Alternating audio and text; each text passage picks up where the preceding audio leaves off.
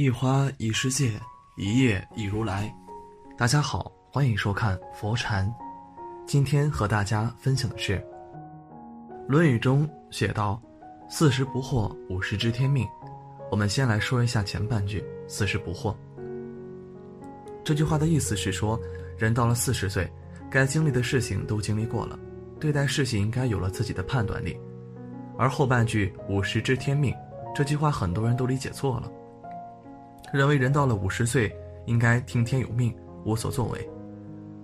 其实呢，这知天命的意思啊，并不是让你听天由命，无所作为，而是劝你不要太追求结果，谋事在人，成事在天，努力就好。人过五十，不必太追求结果，熬过去你就赢了。熬到六十岁，人生就是另外一种活法了。一，熬过夫妻的苦。五十岁的年纪，别以为家庭负担都放下了，很多人还是处于上有老下有小的无奈之中。儿女伸手向你要钱，父母指望你养老，家庭的负担越重，夫妻的争吵越多。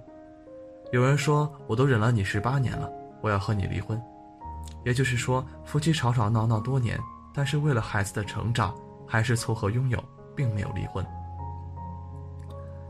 可是孩子长大了，夫妻离婚的事情就真正的付诸行动了。离婚了就觉得解脱了。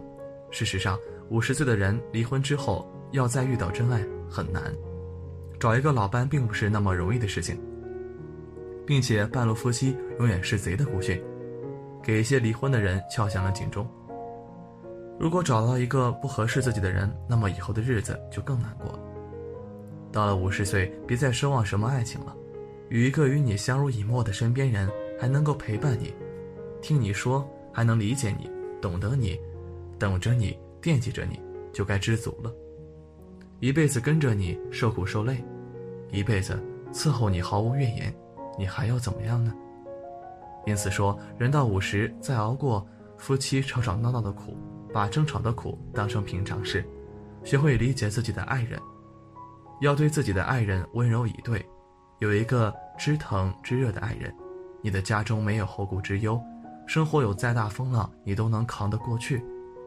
人到五十岁就不要再轻狂了，这么个年龄再去做招蜂引蝶的事，那是自寻烦恼啊。五十岁了，如果你的婚姻走到了尽头，你将会面对感情的空白和孤独的暮年。到了五十岁，还有一个温柔而善解人意的爱人，你就好好珍惜吧。二，熬过身体的苦，健康是最大的财富。前些日子，小区的李飞因为不堪忍受病痛的折磨，选择了自我解脱，不禁让人扼腕叹息。其实李飞今年刚满五十岁，但是他年轻时常常混迹于酒吧夜店，不爱惜身体，四十多岁就患上了各种慢性疾病，而后随着病情的加重，他已经完全离不开人照顾。也许是因为不想连累家人，李飞选择了这一条路。五十岁的人稍微不注意，身体就会垮掉。有的人加班加点工作，和年轻小伙子在一条起跑线上，还想着比别人更多的成绩。结果熬夜之后，各种病痛都有了。常常听到，五十多岁的人突发疾病就病故了，再也见不到了。有人喜欢吃吃喝喝，把混饭局当成人生。结果醉倒在酒缸里，各种病痛席卷而来，想起来都令人担忧。我的同事方舟，上个星期二陪客户喝酒，结果喝醉了，在医院住了三天才慢慢恢复过来。他说：“我也是在鬼门关走了一趟的人了，真的不能再喝酒了。”高尔基说过：“健康就是金子一样的东西，人生可以没有金子，但不能没有健康。”只要健康存在，自然就会有金子，因为金子是人创造的。人过一辈子，什么最重要？不是房，不是车，而是自己的健康。健康是一个人获得幸福的根本，也是快乐的源泉。如若没有了健康，一切都是多余。年轻的时候，我们为了家人能过上好日子，拼命的挥霍自己的身体健康。可当有一天钱虽然赚到了，却发现自己的身体不行了。那才真的是得不偿失。如果没有强健的身体，你得到了再多的钱财又如何？再有钱你也买不来健康。有了健康的身体，才能做自己想做的。所以，人过五十要学会好好爱自己，多善待自己的身体。累了就歇一歇，晚上早点睡，不要再拼命挣钱了。五十岁了，我们应该学会保养自己的身体了。人过五十，要有一种命里有时终须有，命里无时莫强求的心态。追求利益要适可而止，不要拿身体去拼。健健康康的活着比什么都重要。弄丢了健康，晚年生活一定会很糟糕。常常去医院，天天坐轮椅，被人推着走，这是你想要的生活方式吗？三，熬过担心儿女的苦。儿行千里母担忧，作为父母都担心远走他乡的儿女。你五十岁的时候，儿女多半是二十多岁，正是从学校走出来，开始靠自己的时期。儿女的工作、成家问题、安全问题、买房子的事情，都困扰着你。尤其是在儿女创业失败的时候，你更加心急如焚，为了儿女捏一把汗。其实，人过五十，要抱有一种儿孙自有儿孙福的心态。鼓励儿女靠自己创业，努力工作，千万别养一个啃老族、败家子儿。你要学会逼着儿女去成功，也要牵挂儿女，让儿女在父母的关爱下茁壮成长。等儿女成家立业了，事业慢慢稳定了，你就放心了。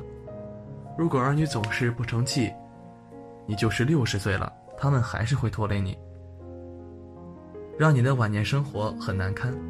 比方说，儿女做了违法的事情了。坐牢去了，你肯定活得不安心，因此你要尽量引导儿女去做正经的事情，做一个有用的人，不要害人害己。就算儿女赚钱不多，但是能够有自己的努力的方向，是一个好人，你也会感觉到欣慰。四，熬过工作力不从心的苦，退休就好了。五十岁的人了，还没有到退休的年纪，总是有一堆的工作压得自己喘不过气来。有的单位还安排年纪偏大的人退二线，减少工作任务，但是很多单位并没有这样好的待遇。在分配工作的时候，五十岁的人一样都不少。如果你的工作很累，如果熬过去，你应该从提高工作效率、发挥工作经验方面着手。在工作中心态要好，还有你不能在单位里当老好人了，该拒绝的事情要拒绝，否则。人人把你当软柿子，谁都对你指手画脚，估计你会成为单位里累死累活的人。学会给自己的工作减压，同时要给工作做减法。有时候倚老卖老也不是坏事，脸皮厚的人往往工作更轻松。五十岁的人，就是上司要提拔你也机会不大了，你还是专注于把分内的事情做好，再去兼顾其他事情。熬过了这几年，退休了。就释然了。五，熬过朋友越来越少的苦，学会享受独处的时光，更幸福。人到了一定的年纪，就看清了朋友。事实上，随着年纪的增长，朋友越来越少。一些吃吃喝喝的朋友，多半是虚情假意的，你也不想去交往了。一些看不起你的朋友，太势利眼了，你也懒得去理会了。一些去了远方的朋友都很少联系了，不联系就算了。你的朋友圈也越来越冷清了。